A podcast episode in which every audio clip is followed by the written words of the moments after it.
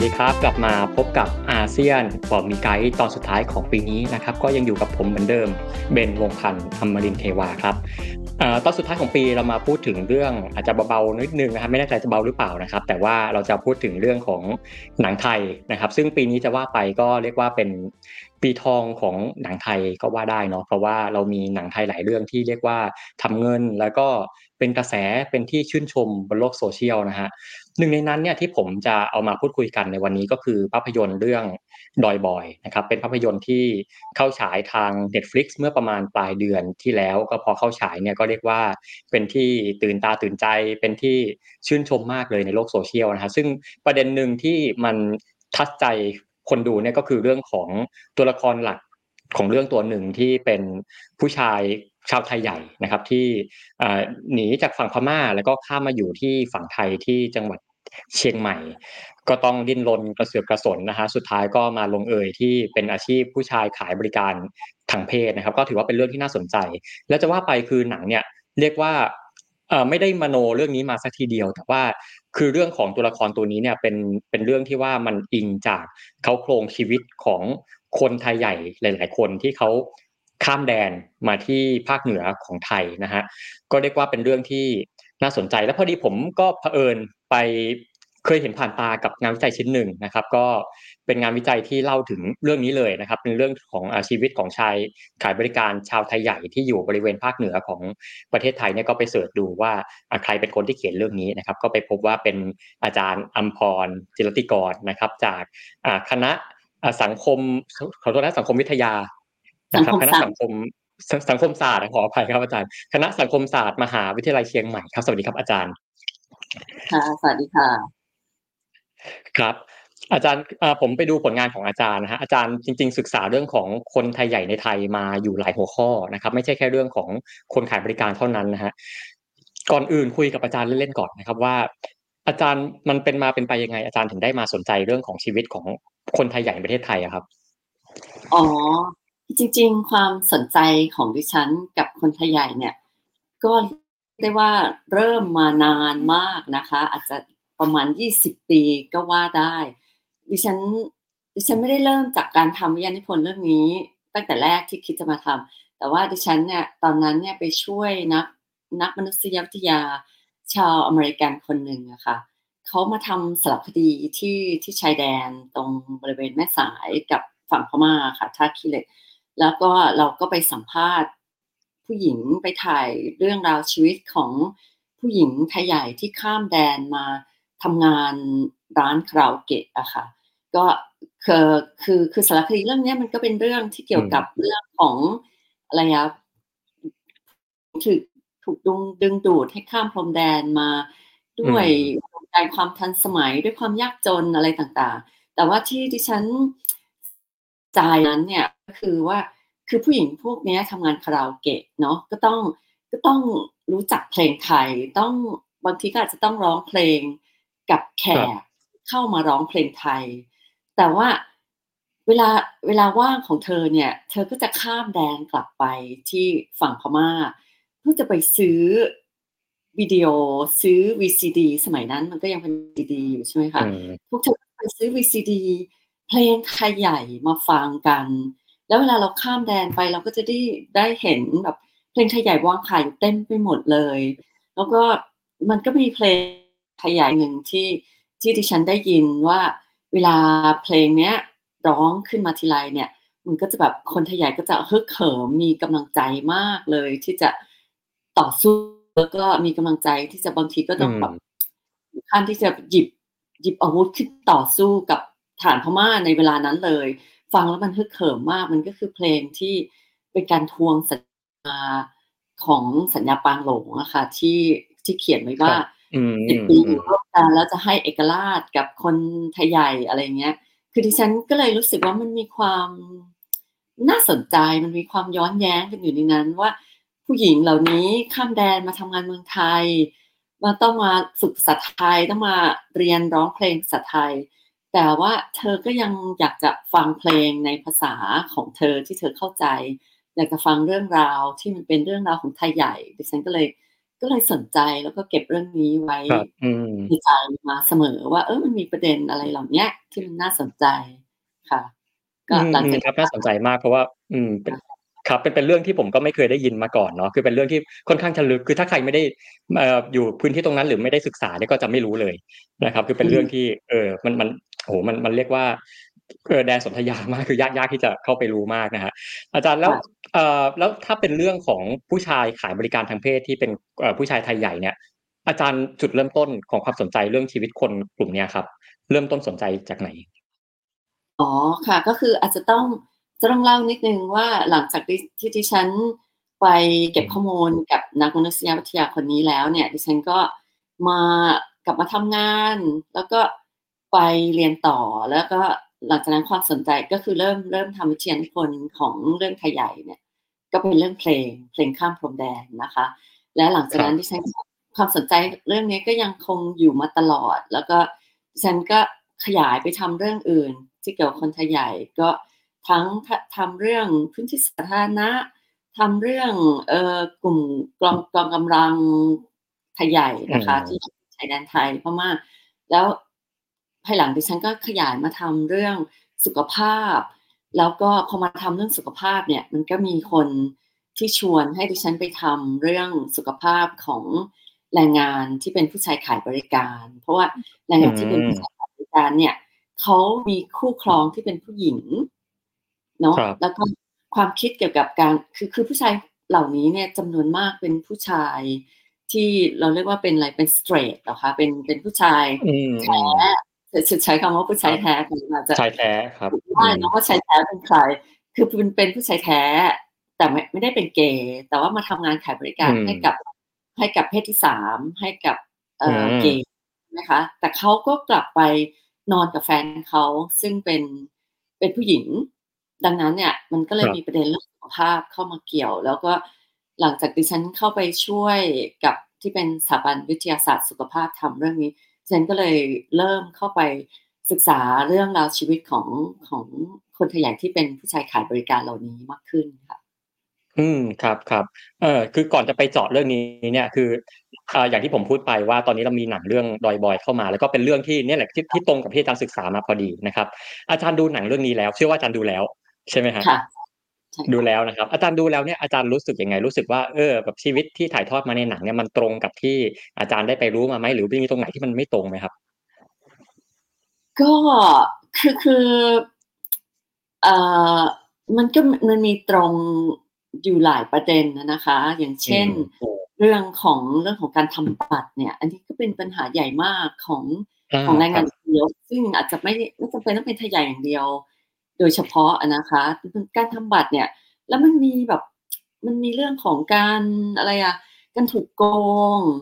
อะไรอย่าอืงเงี้ย ในเรื่ม องของการทำบัตร ทำเท่าไรก็ไม่ได้สักทีหนึ่ง ชีวิตของคนไทยใหญ่เนี่ยยุ่งเกี่ยวกับการทำพาสปอร์ตตลอดเวลา ทำพาสปอร์ต ทำบัตร เพื่อให้ตัวเองมีสถานะที่จะอยู่ให้ได้มาตลอดอะนะคะ อันนี้นี่ก็เป็นเรื่องที่ในหนังเนี่ย ก็ค่อนข้างจะสื่อได้ดี แล้วก็ประเด็นครับ ที่ว่า ที่ว่าผู้ชายเหล่า นี้ เอ่อ เป็นผู้ชาย ผู้ชายแท้ อืแล้วก็มาม ทๆ ำงานขายบริการเนี่ย อันนี้ อันนี้ก็เป็นเรื่องที่ตรง ทั้ง ๆ ที่ตัวเองก็มี มีคู่ที่เป็นผู้หญิงอยู่แล้วเนี่ย อันนี้ก็เป็นเรื่องที่ครัคบ ่อนข้างจะตรง ตรงกับในชีวิตจริงของผู้ชายไทยใหญ่ที่ทำงานขายบริการที่ดิฉันพบเจอ อืจม ำนวนเกือบจะ ร้อยเปอร์เซ็นต์ เลย แต่ดิฉันเข้าใจครวับ ่าหนังเนี่ย เอ่อ อันนี้ อันนี้ไม่รู้ว่าจะ ควรจะเข้าประเด็นนี้ก่อนเลยหรือ แต่ แต่ดิฉันเข้าใจจากที่ดิฉันได้พูดกับผู้ คุยกับผู้กำกับอะนะคะอืม ว่า ครับ คุณ คุณเบิ้ลเนี่ยตั้งใจที่จะถ่ายทอดชีวิตของแรงงานที่เป็นผู้ชายขายบริการกับผู้หญิง ซึ่งเข้าใจว่าแฟนเขาเนี่ย ก็ทำงานร้าน อา คาราโอเกะ ใช่ไหมคะ ผู้หญิงก็ขายบริการเหมือนกัน ผู้กำกับเนี่ยต้องการที่จะถ่ายทอดชีวิตของคนคู่นี้ แล้วก็โฟกัสมันเป็นเรื่องของชีวิตของผู้ชายไทยใหญ่ แล้วก็ผู้หญิงไทยใหญ่ที่อยู่ใน อยู่ในวงจรเหล่านี้เนี่ย ท้ายที่สุดเนี่ย สอง คนนี้ เลิกกัน หรืออะไรเงี้ย คือ คือ คือเรื่องเดิมเนี่ย ออริจินัลเนี่ย เหมือนตั้งใจที่จะถ่ายทอดเรื่อง เรื่องเหล่านี้ แต่ว่าอาจจะเป็นเพราะว่ามัน ท้ายที่สุดเนี่ย เรื่อง มันมีเรื่องของทุนเข้ามาเกี่ยว มันมีเรื่องของ โพรดักชัน หรือว่าต้องเข้า Netflix หรืออะไรเข้ามาเกี่ยวเนี่ยดิฉันก็เลยเข้าใจว่าบทมันก็เลยต้องถูกปรับไปให้มันขยายไปเป็นแนวแบบเอ่อสืบสืบสวนลึกลับอะไรมากขึ้นอะไรเงี้ยค่ะค่ะแล้วก็เรื่องตรงเนาะดิฉันเข้าใจว่าเรื่องที่ตรงก็คือเรื่องที่ผู้ชายจำนวนมากเนี่ยเดินทางเข้ามาขายแรงงานในเมืองไทยเนี่ยก็ด้วยการหนีทหารคือตั้งใจที่จะหนีทหารเนาะในนี้ในนี้เนี่ยก็มีมีภาพที่เห็นว่าว่ามีการจับไปเป็นทหารแล้วก็แต่แต่ดิฉันคิดว่าไม่ตรงเลยก็คือคือการไปจับไปเป็นทหารในในวัดเนี่ยอันนี้นี่ไม่ตรงคือก็อาจจะเข้าใจว่าอาจจะต้องดรามาไทซ์เนาะให้เห็นว่าเออไอตัวเอกแล้วตัวละครตัวเอกคนเนี้ยเป็นเป็นเนนเนาะแล้วก็ถูกเข้ามาคนคนขยายเรียกว่าจับศึกก็คือจับไปเป็นจับไปเป็นศึกอะจับไปเป็นทหารเนี่ยอันเนี้ยมันเป็นปรากฏการณ์ที่เห็นอยู่ทุกในทั่วทุกเมืองในรัฐฉานแต่เราจะไม่เห็นว่าเข้าไปจับทหารในในในวัดแบบถอดผ้าเหลืองอันนี้อันนี้ไม่ดิฉันคิดว่ามันก็คงดราม่าไทยไปก็เป็นที่เข้าใจได้ค่ะอืมอืมครับอ่าอ่าเรามาลงดีเทลกันบ้างนะครับคือก่อนหน้านี้อาจารย์ก็บอกว่าอ่าสิ่งที่ตรงในหนังเนี่ยก็คือว่าผู้ชายหลายคนคือหนีทหารมานะฮะก็คือมันก็แปลว่าพื้นที่อ่าไทยใหญ่อาจจะเป็นรัฐฉานหรืออะไรตรงนั้นเนี่ยเป็นพื้นที่ที่ว่าไม่ได้สงบเท่าไหร่นะครับอาจจะต้องให้อาจารย์ปูพื้นให้ให้ให้คนดูฟังตรงนี้เนาะเผื่อว่าหลายๆคนเขาอาจจะไม่ได้มีแบ็คกราวด์เรื่องของอ่าการเมืองชาติพันธุ์พม่าอะไรมาก่อนเนี่ยอาจจะต้องเริ่มตรงอย่างนี้เลยครับอาจารย์ว่าอ่าชาติพันธุ์ไทยใหญ่เนี่ยเป็นใครมาจากไหนนะครับแล้วก็รวมถึงความขัดแย้งที่มันเกิดขึ้นในพื้นที่ตรงนั้นเนี่ยอ่ามันมันเป็นยังไงมันหนักขนาดไหนถึงขนาดที่ว่าคนคนอ่าคนหลายคนจะต้องหนีข้ามมาอยู่ประเทศไทยอะครับอืมค่ะก็คือเล่าแบบคร่าวๆนะคะว่าพม่าเนี่ยถูกอังกฤษปกครองเนาะในช่วงในช่วงประมาณเอ่อศตวรรษที่สิบเก้าเนาะแล้วก็ในพื้นที่ของพม่าเนี่ยมันเต็มไปด้วยชนกลุ่มน้อยเยอะแยะมากมายแล้วก็คนไทยใหญ่เนี่ยซึ่งอาศัยอยู่เป็นจำนวนมากอยู่ในเอ่อพื้นที่ที่เรียกว่ารัฐฉานนะคะก็เป็นหนึ่งในเจ็ดรัฐที่ใหญ่ของพม่าซึ่งก็จะประกอบด้วยรัฐต่างๆเช่นรัฐกะเหรี่ยงเนาะรัฐมอญรัฐเอ่อคัชชินเอ่อรัฐคาเรนีเนี่ยเป็นต้นนะคะรัฐชินรัฐอารากันอันนี้ก็เป็นเป็นแบ็คกราวด์ทางภูมิศาสตร์ของไทยของประเทศพม่านะคะแต่ว่าในรัฐต่างๆเหล่านี้เนี่ยก็มีชนกลุ่มน้อยอยู่เป็นจำนวนมากแล้วก็เดิมเนี่ยปกครองแบบแบบมีเจ้าฟ้าไทยใหญ่มีเจ้าฟ้านะคะก็ปกครองตัวเองเป็นอิสระแต่พออังกฤษเข้ามาเนี่ยอังกฤษก็ก็ใช้วิธีที่เรียกว่าแบ่งแยกแล้วก็ปกครองก็ยังคงให้เจ้าเอ่อเจ้าผู้ครองนครเจ้าผู้ครองรัฐมีอำนาจปกครองตัวเองแล้วคือทีนี้พอพอมันเกิดกระบวนการเรียกร้องเอกราชของพม่าหลังช่วงสงครามโลกครั้งที่สองนะคะมันก็มันก็เกิดการที่มีการมาเซ็นสัญญากันนะคะเซ็นสัญญาที่เรียกว่าสัญญาปางหลงซึ่งสัญญาเนี้ยเป็นสัญญาที่อาจจะเรียกได้ว่าไม่แทบจะไม่เคยมีการเซ็นสัญญาแบบนี้มาก่อนที่ใดในโลกยกเว้นสหภาพโซเวียตนะคะก็คือการเซ็นสัญญาว่าอ่ะละเรามารวมกันก่อนแล้วพอเราได้เอกราชเราให้สิทธิ์คุณที่จะที่จะคืนเอกราชให้ที่จะตั้งตัวเป็นอิสรภาพได้ภายในเวลากี่ปีกี่ปีก็ว่าไปอันนี้อันนี้โซเวียตเนี่ยทำมาแล้วแล้วก็ภายหลังมันก็แตกเนื่องเนื่องมาจากว่าการการที่มีการทำสัญญาเนื่องจากพอสหภาพโซเวียตแตกก็มีกลุ่มประเทศแยกย่อยไปมากมายแต่ของของพม่าเนี่ยเนื่องพอพอมันมันเซ็นสัญญาอันเนี้ยแล้วท้ายที่สุดเกิดเกิดการรัฐประหารครั้งแล้วครั้งเล่าในพม่าเนี่ยมันก็เลยทำให้ชาวไทยใหญ่เนี่ยรู้สึกว่าสัญญามันถูกฉีกแล้วก็ตัวเองก็ขึ้นจับอาวุธลุกขึ้นมาเรียกร้องเอกราชนะคะอันนี้นี่ก็เป็นแบบแบบคร่าวๆว่าอันนี้เป็นเหตุผลเบื้องหลังของการที่คนไทยใหญ่ลุกขึ้นมาจับอาวุธโดยตลอดช่วงหกสิบปีที่ผ่านมาแต่ว่าทั้งนี้ทั้งนั้นเนี่ยมันก็มีเรื่องของเอ่อการที่อาวุธกองกำลังเนี่ยจะได้ได้คนหรือว่าได้ปืนได้อาวุธมาจากไหนมันก็มีเรื่องที่ว่าที่ผ่านมาเนี่ยรัฐอย่างไทยใหญ่เนี่ยก็เนื่องจากสภาพพื้นที่มันเอื้อต่อการปลูกฝิ่นนะนะคะก็เลยก็เลยทำให้กองกำลังเนี่ยป ลูกฝิ่นหรือไม่ก็ไปแบบว่าเก็บภาษีฝิ่นมาตลอดเพื่อจะใช้สำหรับอุดหนุนกองกำลังให้กองกำลังอยู่ได้ไปใช้ได้เงินไปซื้อปืนอะไรเงี้ยเป็นต้นนะคะทีนี้พอมาถึงช่วงหลังๆเนี่ยก็เอ่อกองกำลังก็ล่อยหลอไปเรื่องฝิ่นก็ถูกปราบอย่างหนักมาตลอดการจะหาหาคนมาเพื่อใช้กองกำลังอยู่ได้เนี่ยก็คือการที่ต้องไปเกณฑ์ทหารนะคะเกณฑ์ทหารทีนี้ในในพื้นที่รัฐฉานเนี่ยก็จะมีคำพูดที่ว่าเอ่อคือคือรัฐฉานมันอุดมสมบูรณ์มากเลยนะคะมันแบบคือดินดีมากปลูกข้าวทีนึงเนี่ยกินไปสามปีอะค่ะคือน้ำก็สมบูรณ์ดินก็สมบูรณ์แต่ว่าปัญหาคือเรื่องการเมืองคนขยายก็จะบอกว่าเราเนี่ยสมมติว่าเราปลูกข้าวเนี่ยเราแทนที่เราจะเก็บไปกินเราต้องเสียภาษีให้กองกำลังว้าเสียภาษีให้กองกำลังไทยใหญ่เสียภาษีให้กับกองกำลังทหารเพราะว่าคือมันมีกองกำลังติดอาวุธอยู่มากมายเลยต้องเสียภาษี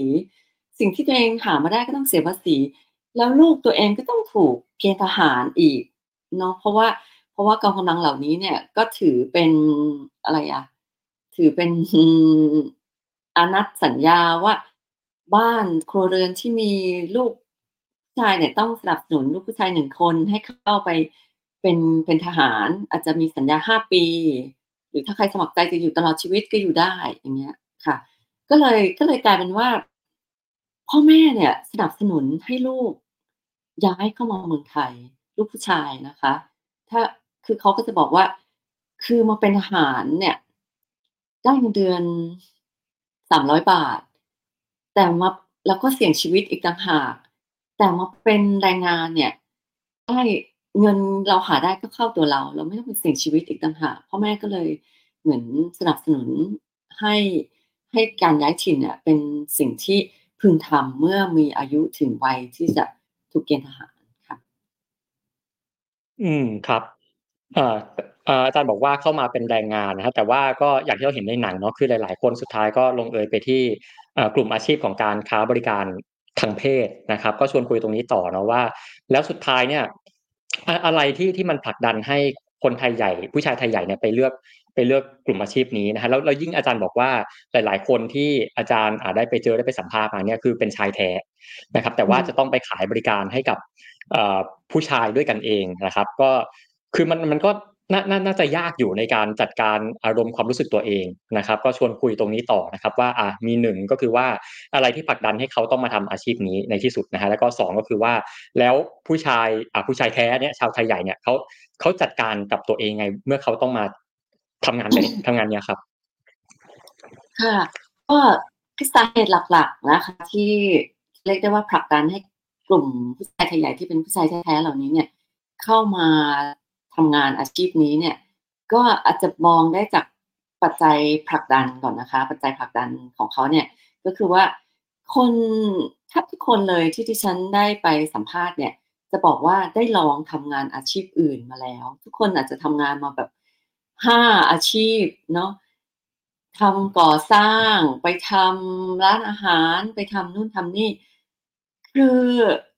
ถ้าถ้าโยงไปถึงตอนแรกเรื่องของบัตรเนี่ยค่ะทำบัตรแต่ละครั้งเนี่ยใช้เงินเป็นหมื่นนะคะใช้เงินแบบอาจจะหมื่นหนึ่งสองหมื่นบาทอย่างเงี้ยถ้าสมมติว่าทำทำอาชีพเช่น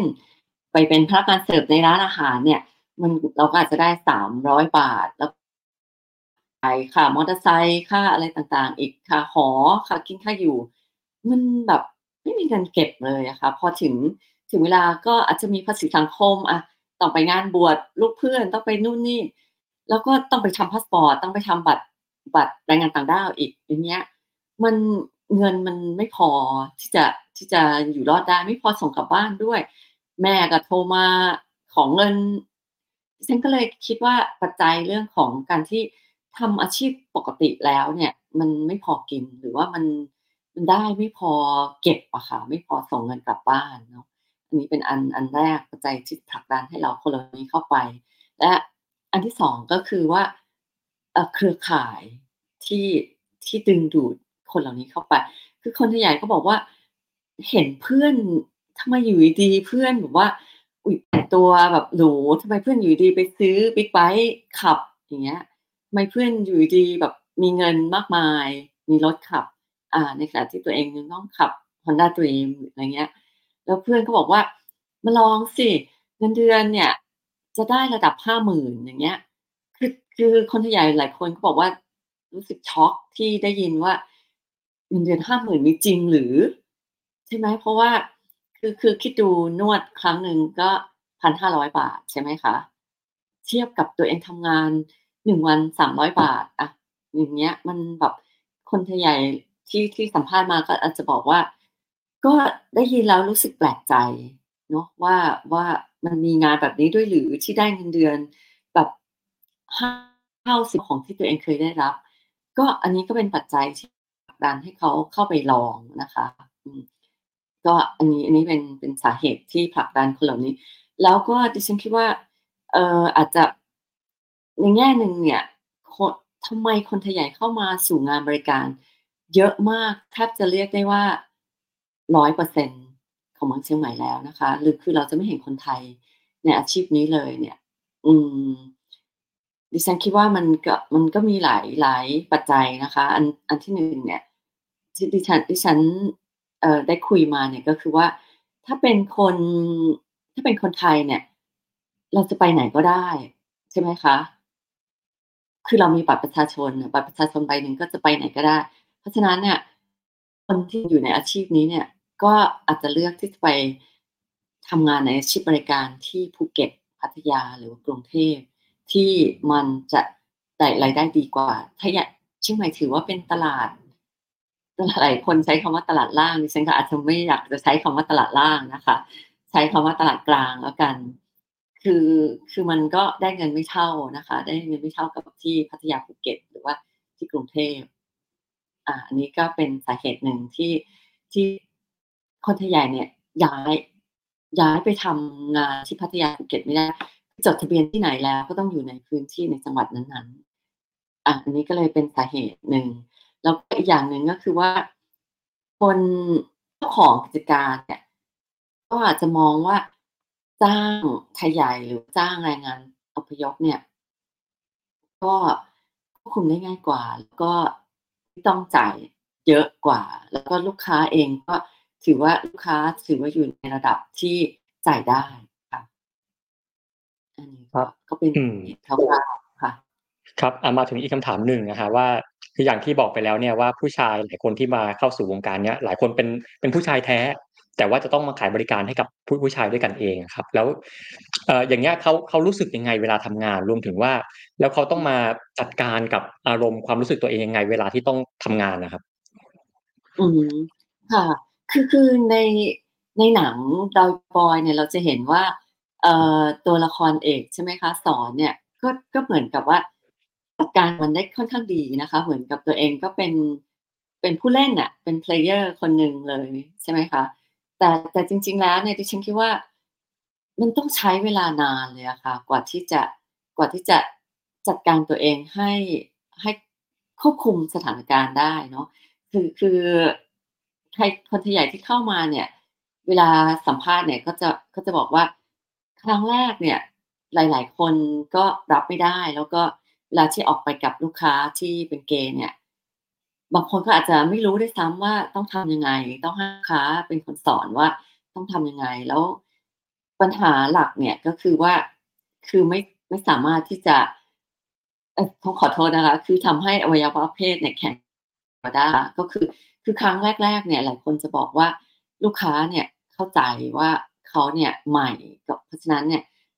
ไม่เคยทำงานอาชีพนี้มาก่อน ก็ไม่สามารถที่จะ ไม่สามารถที่จะทำให้ ทำให้อวัยวะเพศตอบสนองได้นะคะ นี่ นี่ก็เป็น เป็นปัญหาหลักเลย แล้วก็ยังคงเป็นปัญหาต่อเนื่องมาโดยตลอด อันนี้เป็นปัญหาหนึ่ง ซึ่ง ซึ่งหลาย ๆ คนที่ดิฉันคุยด้วยเนี่ย ก็บอกว่า คือต้องใช้ยาตลอดอะนะคะ ต้องใช้ Viagra ซึ่ง Viagra เนี่ย ก็เป็นสิ่งที่ร้านค้าจำนวนหนึ่งมี มีให้กับ กับเด็กในร้าน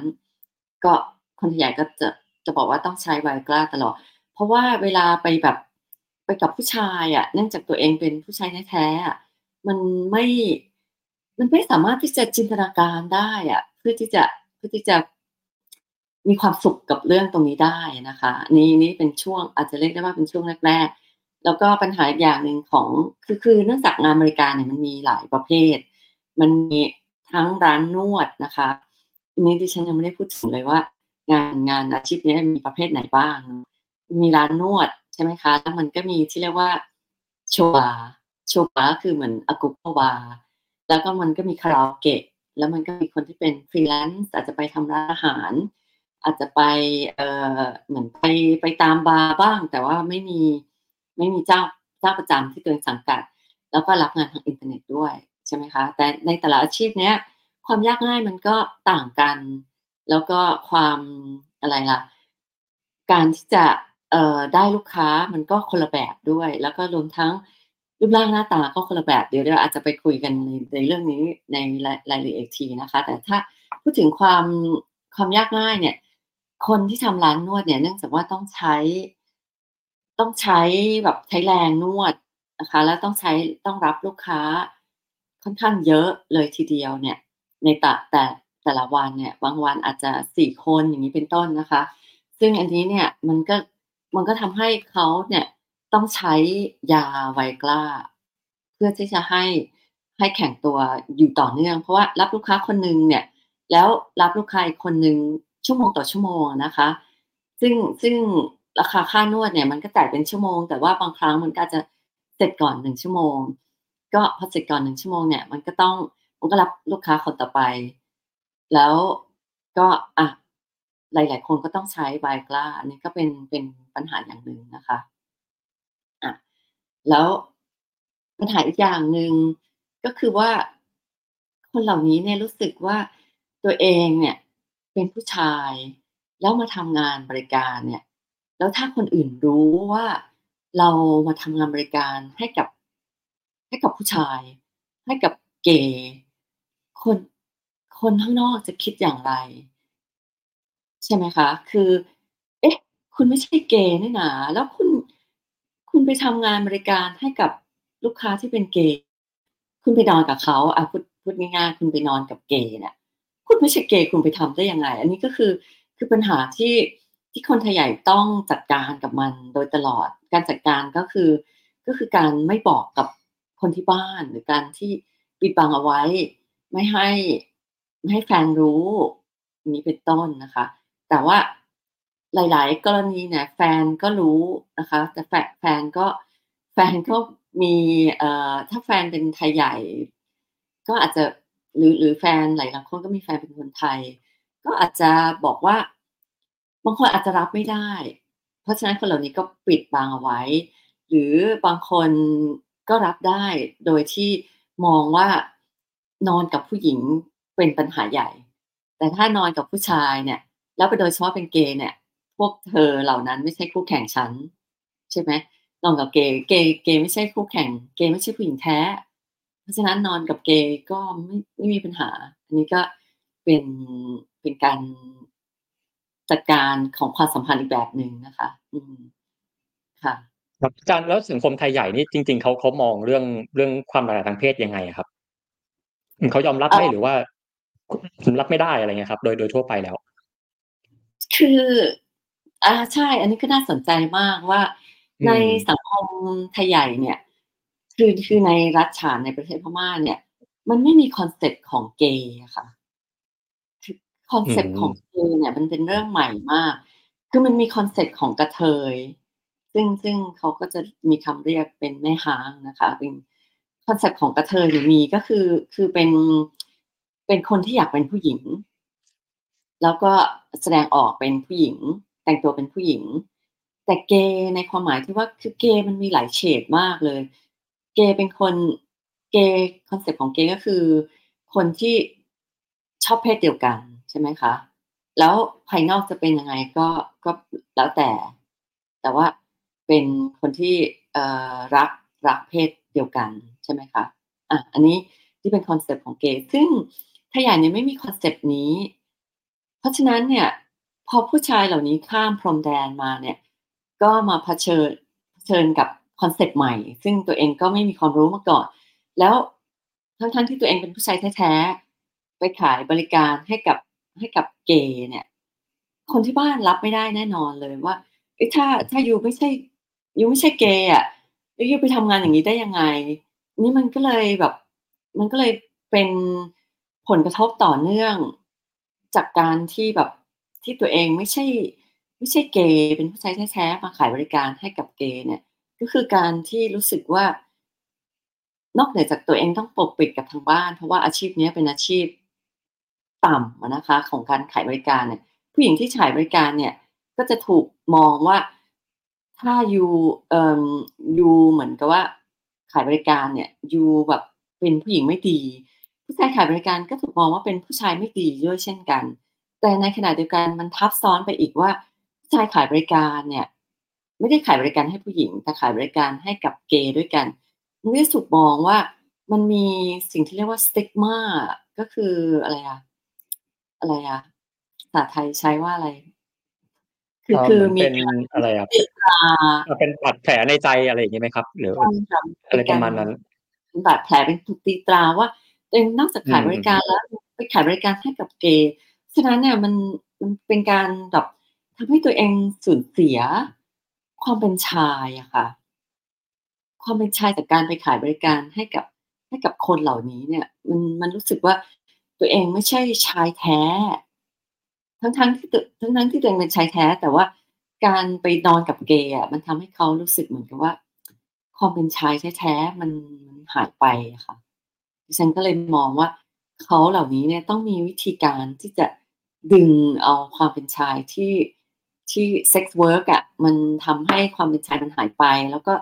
ไม่ใช่เซ็กซ์เวิร์กอย่างเดียวมันเป็นการมันเป็นเซ็กซ์เวิร์กที่นอนกับเกย์ด้วยเนี่ยมันต้องมีวิธีจัดการกับกับความเป็นชาย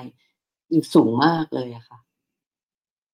ครับอืมคือเท่าที่ฟังคือคนอ่ากลุ่มเนี้ยเขาต้องจัดการกับตัวเองในหลายๆเรื่องมากแล้วก็ต้องเผชิญอุปสรรคอะไรเยอะนะครับทีเนี้ยในหนังครับอาจารย์มันจะมีพูดถึงอีกประเด็นนึงนะครับว่าคือผู้ชายขายบริการไทยใหญ่เนี่ยเขาต้องมาเจอกับสถานการณ์โควิด สิบเก้า อ่าที่มันทำให้อ่าหลายๆสถานบริการต้องปิดตัวลงทำให้พวกเขาทำงานต่อไม่ได้เนี่ยอย่างในหนังเนี่ยก็คืออ่ะก็จะต้องไปหางานอื่นทำเอาไปรับจ้างนู่นรับจ้างนี่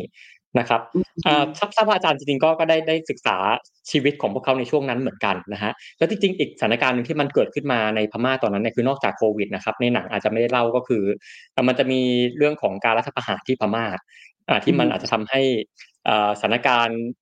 อ่าในหลายพื้นที่ในพม่าตอนนั้นมันมันแย่ลงครับเลยอยากจะถามอาจารย์ตรงนี้ครับว่าแล้วไอ้โควิดสิบเก้า หรือว่าอาจจะรวมถึงรัฐประหารพม่าด้วยเนี่ยมันมันได้ส่งผลยังไงกับเรื่องของอ่ากลุ่มคนค้าบริการไทยใหญ่ในประเทศไทยครับค่ะก็ช่วงช่วงโควิดสิบเก้าเนี่ยคือดิฉันก็ไม่ได้ตั้งใจที่จะศึกษาเรื่องโควิดสิบเก้า กับผลกระทบตรงนี้โดยตรงแต่ว่างานวิจัยเนี่ยเราทำเราทำต่อเนื่องเราก็อยากที่จะสัมภาษณ์คนเหล่านี้แต่ว่าสถานบริการปิดหมดเลยร้านนวดก็ปิดหมดเลยนะคะแล้วก็เอ่อโชว์บาร์โกโก้บาร์คาราโอเกะไม่ต้องพูดถึงเนาะเราก็เลยสนสนสนใจว่าคนเหล่านี้ไปทำอะไรก็ผู้ผู้ผู้กับเรื่องดอยบอยเองนะคะคุณนนทวัฒน์เองก็ยังเคยบอกดิฉันเลยว่าเนี่ยเขาไปเจอคนที่คนที่เป็นเป็น subject ของเขาเนี่ยไปทำร้านหมูกระทะก็คือคนที่เป็นเป็นเจ้าของบาร์เองก็ไปเปิดร้านหมูกระทะเพื่อจะเอาน้องๆเหล่านี้เนี่ยไปทำหมูกระทะเป็นอาชีพยามที่มีโควิดสิบเก้า นะคะแล้วก็คนคนเหล่านี้เนี่ยก็ไปทำไปทำอาชีพอื่นๆค่อนข้าง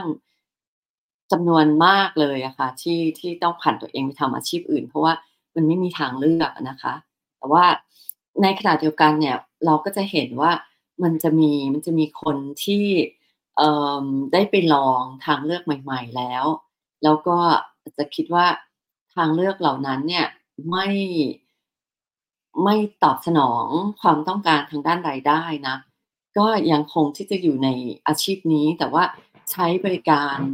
เอ่อออนไลน์แทนซึ่งซึ่งอันนี้ในช่วงแรกๆคงจะทำไม่ได้นะคะก็คือคือทั้งทุกคนต่างก็กลัวนะคะก็มันก็ยังไม่มีวัคซีนมันยังไม่มีอะไรเทสอะไรอย่างเงี้ยค่ะมันยังไม่มี เอ ที เค ที่จะเทสได้ทุกคนก็กลัววัคซีนก็ยังไม่ออกก็ งานที่เป็นงานออนไลน์อะขายบริการออนไลน์เนี่ย คนไทยใหญ่เข้ามาสู่อาชีพนี้เนี่ย ต้องบอกว่าไม่เยอะเลยนะคะ ใน เมื่อเทียบกับคนไทย แล้วทั้งผู้หญิงผู้ชายเนี่ย คนที่เข้ามาทำงานในอาชีพนี้เนี่ย ไม่ไม่เยอะ แต่ว่าพอช่วงโควิดเนี่ย เราจะเห็นว่าคนไทยใหญ่เนี่ย ที่เป็นคนค้าบริการอยู่แล้วเนี่ย เข้ามาสู่อาชีพนี้เยอะขึ้นนะคะ แล้วก็เนื่องจากว่า เอ่อ ทางเลือกของอาชีพอื่นมันก็อาจจะไม่ไม่ตอบสนองความต้องการ ที่ตัวเองเคยได้รายได้ค่อนข้างเยอะมาก่อน ให้ไป ให้ไปทำก่อสร้าง อะไรมันก็ได้น้อยเกินไปนะคะ ก็เลือกที่จะเข้ามาอยู่ตรงนี้ แล้วดิฉันเคยคิดว่า คนที่จะเข้ามาขายบริการออนไลน์ได้เนี่ย ต้องมี ต้องมีสิ่งที่เรียกว่าทุนบางอย่างอะค่ะ อย่าง อย่างเช่น ต้องรู้วิธีที่จะจัดการกับ กับลูกค้าออนไลน์ได้นะคะ คือมันไม่ใช่เหมือนกับว่า มี มีร้าน มีผู้จัดการร้าน คอยดูแลให้ คอยเลือกลูกค้า หาลูกค้ามาให้ แต่อันเนี้ย เวลาเราไปทำงานออนไลน์เนี่ย เราต้องไปหาลูกค้าเอง เราต้องไปพยายาม ดึงดูดอะ มันต้องรู้วิธี เช่น จะโพสต์รูปแบบไหน ที่จะไม่ให้ถูก Twitter หรือถูกเฟซบุ๊ก แบบว่า เรียกว่าปิด หรือ หรือถอนออกไป จะใช้คำพูดอย่างไร จะมีวิธีดีลกับลูกค้าอย่างไร อันนี้ดิฉันคิดว่าต้องการ ต้องการความรู้ในระดับหนึ่ง เพราะฉะนั้นน่ะ จะเห็นว่า คน คนไทยใหญ่ที่เข้าไปทำงานออนไลน์ได้เนี่ย ก็จะเป็นคนไทยใหญ่ที่อยู่เมืองไทยมานานแล้ว แล้วก็รู้ภาษาไทยดี สามารถที่จะดีลกับลูกค้าได้ค่ะ ก็ ก็จะต้องมีวิธีจัดการกับความเสี่ยงด้วย เช่นว่า คือ คือเราไม่รู้อะค่ะว่า ว่าใครเป็นใคร ใช่ไหมคะ ไปขายบริการออนไลน์เนี่ย โรงแรมตอนนั้นก็ไม่เปิด ก็ต้องไปบ้านลูกค้า ใช่ไหมคะ ไปบ้านลูกค้าแล้วยังไงอะ จะจัดการกับความเสี่ยงได้อย่างไร ใช่ไหมคะ คือ คือ มันก็กลัวกันทั้งคู่ คือกลัวลูกค้าด้วยเนาะ แล้วลูกค้าก็อาจจะกลัวเราด้วย มัน มันก็ต้องมีวิธีจัดการกับความเสี่ยง แล้วก็ต้องมีวิธีจัดการกับโรค โรคติดต่ออันนี้ด้วยช่วงโควิดว่า จะทำยังไง กลัวก็กลัว คือแรงงานช่วงนั้นก็อยู่ในสถานะที่ได้วัคซีนช้ากว่าคนไทย ใช่ไหมคะ รัฐบาลให้คนไทยก่อน อืก่อนม อื่นอยู่แล้ว แรงงานอพยพถือว่าเป็นพลเมืองชั้น สอง อยู่แล้ว ก็ยังไม่ได้สิทธิ์ แล้ววัคซีนตอนนั้นก็แย่งกันอย่างมากเลย ใช่ไหมคะ ก่อนที่มันจะมามีเหลือเฟือในทุกวันนี้ ไม่มีใครอยากจะฉีดอีกต่อไปเนี่ย ตอนนั้นเองเนี่ย เอ ที เค ก็ยังแพงมาก ก็คือมันมีวิธีจัด ต้องจัดการความเสี่ยงเยอะมากเลย ดิฉันคิดว่าในช่วงโควิดอะ เป็นอะไรที่ค่อนข้างท้าทายมากกับ กับชีวิตของการเป็น ผู้ใช้ขายบริการนะคะ แล้วก็ แต่พอหลังจาก หลังจากกลับมาเปิดเนี่ย ก็เราก็จะเห็นว่า คนน่ะกลับมาจำนวนหนึ่ง ในขณะเดียวกันก็มีคนใหม่เข้ามาด้วย คนใหม่ที่ ที่เจอกับสถานการณ์โควิด ก็เลือกที่จะเข้ามาอาชีพนี้ แล้วก็มีคนที่หลุดออกไปแล้วก็หลุดไปเลย ก็มีค่ะ ครับ อันนี้ไม่ทราบอาจารย์ได้ศึกษาไหม อ่า อย่างพอมันมีรัฐประหารที่พม่าในปี สองพันยี่สิบเอ็ด เนี่ย ซึ่งมันก็ใกล้เคียงกับโควิดนะครับ ตรงนี้มันทำให้ เอ่อ มีคนไทยใหญ่เข้ามาทำงานตรงนี้มากขึ้นด้วยไหมครับ? เออ อันนี้ อันนี้ดิฉันต้องบอกตามตรงว่า อืม ดิฉัน เอ่อ รัฐประหาร ที่ดิฉันได้สัมภาษณ์ช่วงโควิดเนี่ย มันเป็นช่วงที่ยังไม่เกิดรัฐประหาร แล้วหลังจากนั้นเนี่ย ดิฉันอืไม่ได้ ม ไม่ได้ถามต่อเลยว่ารัฐประหารเนี่ยมันทำให้ผู้ชายเข้ามาสู่อาชีพนี้มากขึ้นหรือเปล่า แต่ว่าดิฉัน เข้าจะ ที่ดิฉันรู้เนี่ย ก็คือว่าหลังรัฐประหารเนี่ย มีแรงงานอพยพเข้ามาจำนวนมากเลยใน ในเมืองเชียงใหม่ ในภาคเหนือของไทย ที่มาจากรัฐฉานน่ะนะคะ มีคนเข้ามาทุกวัน เข้ามาจำนวนมากเลย เนื่องจากว่าสถานการณ์สู้รบด้วย เนื่องจากว่าการไม่มีงานทำ ไม่มีอะไรทำ แต่ว่าดิฉันไม่แน่ใจว่า ว่าเข้ามาจาก เพราะว่า เพราะว่ารัฐประหารในสู่อาชีพนี้เยอะขนาดไหน เพราะว่าต้องอย่าลืมว่าอาชีพนี้เนี่ย อาจจะต้องการความรู้บางอย่าง เช่น ความรู้ภาษาไทย แล้วก็บางคนก็ต้องการความรู้ภาษาอังกฤษที่จะดีลกับลูกค้า ซึ่งก็มีลูกค้าต่างชาติ ช่วงก่อนโควิดก็มีลูกค้าจีนเยอะมาก ลูกค้าจากเกาหลีใต้ จากญี่ปุ่น จาก จากในภูมิภาคนะคะ และรวมทั้งจาก จากทวีปยุโรป อเมริกาด้วย ซึ่งมันก็ต้องการความรู้หลายอย่าง ดิฉันก็เลยไม่ค่อยแน่ใจว่า คนที่เข้ามาใหม่ๆเนี่ย จะเข้ามาสู่อาชีพนี้เลยหรือเปล่า ค่ะ อืม ครับ อ่ะอ่ะสุดท้ายนะครับอาจารย์ตอนนี้เล่าเล่ามาค่อนข้างพอสมควรแล้วนะฮะคือหลายคนที่ฟังพอดแคสต์ตอนนี้หรือว่าได้ดูหนังเรื่องนี้เนี่ยคือดูแล้วอาจจะอ่าคิดมีความคิดอะไรต่างกันนะครับคือบางคนก็บอกว่าอ่ะเป็นเรื่องที่รับได้ บางคนบอกว่าอ่าเป็นเรื่องที่อาจจะไม่เอ่อไม่ไม่ได้อยากไม่ได้อยากจะอะไรอะเรื่องที่จะมองเห็นหรือว่าเป็นเรื่องที่มันไม่ไม่ควรจะมีไม่ควรจะเกิดขึ้นนะครับชาวไทยใหญ่อะไรอย่างเงี้ยไม่ควรจะ เอ่อเข้ามาทำอาชีพนี้เอ่อหลายคนอาจจะมีความคิดอะไรไปต่างๆนานานะครับคือถ้าเป็นอาจารย์เนี่ยอาจารย์คิดว่าเราควรจะมองเอ่อคนไทยใหญ่ที่เข้ามาทำเอ่ออพยพเข้ามาทำงานในไทยรวมถึงเข้ามาทำงานในอาชีพค้าบริการทางเพศเนี่ยเราควรจะมองเขายังไงครับอืมถ้าถ้าพูดถึงแบบโดยรวมทั่วไปอะนะคะดิฉันคิดว่าเอ่อคือคือนายจ้างเนี่ยก็อาจจะมีความรู้สึกเหมือนกับว่ารักกระปิดรักกระเปิด คือคือต้องการเขาแต่ในขณะเดียวกันก็มองไม่เห็นคุณค่าของเขาดิฉันหรือว่ารัฐไทยเองก็อาจจะมองว่าต้องการเขาแต่ก็ไม่เห็นคุณค่าเขาไม่ได้ให้ให้สิทธิ์ให้พื้นที่กับเขามากเท่าที่ควรนะคะดิฉันคิดว่าทุกวันนี้เราปฏิเสธไม่ได้แล้วว่าว่าแรงงานเป็นส่วนที่สำคัญมากของของสังคมเรามันแรงงานเหล่านี้เข้ามาทำอาชีพที่คนไทยไม่ได้ต้องการทำอีกต่อไปแล้วทุกอย่างในเมืองเชียงใหม่เนี่ยคุณไปดูได้เลยว่ามันทำโดยแรงงานไทยใหญ่ทั้งสิ้นเลยนะคะผ้าปูที่นอนใครเปลี่ยนให้คุณคุณพักแรมที่เชียงใหม่ใครทำไส้กรอกอีสานให้กินให้คุณกินใครเป็นเชฟร้านอาหารญี่ปุ่นใครทำเอ่อของที่ระลึกทุกคนทุกอาชีพถูกทำด้วยเหงื่อหยาดเหงื่อของแรงงานทั้งสิ้นเลยเราปฏิเสธไม่ได้แล้วและนอกเหนือที่เขาอยู่ในส่วนร่วมในการผลิตแล้วเนี่ยเขายังมีส่วนร่วมในการบริโภคด้วยเขาทำให้เศรษฐกิจเมืองเติบโตขึ้นอย่างมากเลยเพราะว่าเขาต้องกินต้องใช้เราปฏิเสธไม่ได้เลยว่าว่าคนเหล่านี้เนี่ยมีส่วนสำคัญกับภาคเศรษฐกิจของเรามากๆเลยที่ทำให้เศรษฐกิจเราเติบโตอย่างมากนะคะนี่ดิฉันคิดว่าเราควรจะมองเขาจากจากเหรียญหลายด้านไม่ใช่แค่ว่าเขาเป็นแรงงานใช้แล้วทิ้งอย่างเดียวนะคะนี่นี่เป็นส่วนของแรงงานทั่วไปแต่ในส่วนของ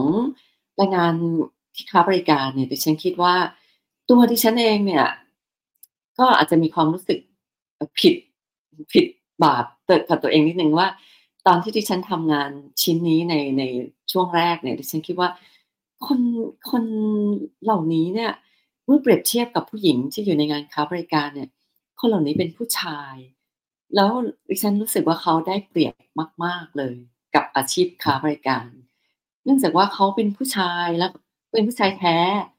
เขาขายบริการให้กับคนที่เป็นเกย์เพราะฉะนั้นเนี่ยเขาเขารู้สึกว่าเขาแบบแล้วเขายังได้ผู้หญิงด้วยอันนี้จริงๆนี่คือสิ่งที่พวกคนเหล่านี้เล่าให้ฟังนะคะว่าว่าคือตัวเองก็แบบทดแทนความรู้สึกของความเป็นชายที่สูญเสียไปด้วยกันด้วยการมีผู้หญิงหลายคนในเวลาเดียวกันด้วยการที่แบบว่าคือมีอำนาจเหนือลูกค้าว่าแบบเนื่องจากลูกค้าต้องการแสวงหาผู้ชายแท้อันนี้อันนี้ที่ฉันฟังมาจากลูกค้านะคะว่าว่าว่าผู้ชายแท้เนี่ยคือถ้าคุณเป็นเกย์เนี่ยคุณไม่มีทางที่จะหาผู้ชายแท้มาให้คุณนอนด้วยฟรีๆคุณต้องไปซื้อมาทีนี้ถ้าคุณได้ผู้ชายแท้นั้นคือคือสุดยอดอันนี้อันนี้ดิฉันไม่ได้ดูถูกเอ่อ แอล จี บี ที ใดๆทั้งสิ้นแต่อันนี้ดิฉันฟังมาจากคนที่คนที่เป็นเพศที่สามที่เล่าให้ฟังนะคะว่าว่า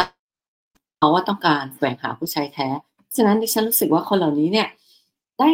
ฉกฉวยความเป็นชายแท้ของตัวเองเนี่ยเพื่อต่อต่อรองกับการค้าบริการของตัวเองตรงเนี้ยแล้วตัวเองก็ก็ใช้ความเป็นชายแท้ของตัวเองขึ้นมามีอำนาจเหนือกับเหนือลูกค้าตัวเองเหนือเหนือคนอื่นๆนะคะอันนี้ดิฉันคิดว่าเป็นสิ่งที่เขา